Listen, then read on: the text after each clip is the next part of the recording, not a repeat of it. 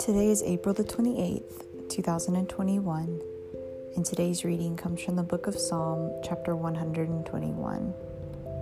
It says, I lift up my eyes to the mountains. Where does my help come from? My help comes from the Lord, the maker of heaven and earth. He will not let your foot slip. He who watches over you will not slumber. Indeed, he who watches over Israel will neither slumber nor sleep. The Lord watches over you. The Lord is your shade at your right hand. The sun will not harm you by day, nor the moon by night. The Lord will keep you from all harm.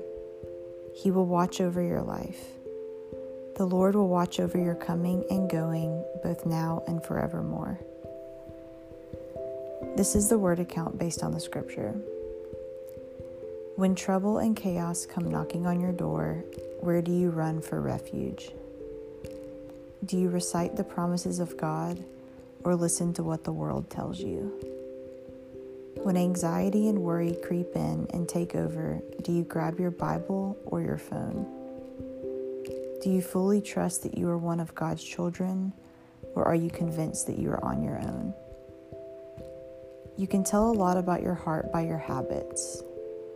When hard times come, it reveals the raw nature of our faith status. Do you practice your trust in God, or do you just expect it to show up and mature on its own? If you do not feed your faith, then how will it grow? Where does your help come from? The Bible states clearly that it comes from the Lord. Is God your first priority or last resort when you need to be restored? Do you say a quick prayer in times of trouble and then fill your heart and mind with worry? Are you willing to give God the time or are you in a hurry? The Lord watches over us day and night in our coming and our going, in our hurt and in our health. We glorify His name when our soul believes that it is well. Evaluate your own habits. Where do you fix your gaze?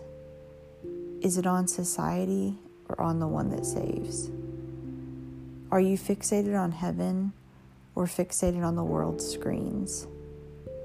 Are you constantly looking for a cure or do you trust that you have been washed clean? Read Psalm 121 every morning and every night for the next 14 days and see how it impacts your spirit. If God's voice is louder than the chaos, you will not be able to hear it. Amen.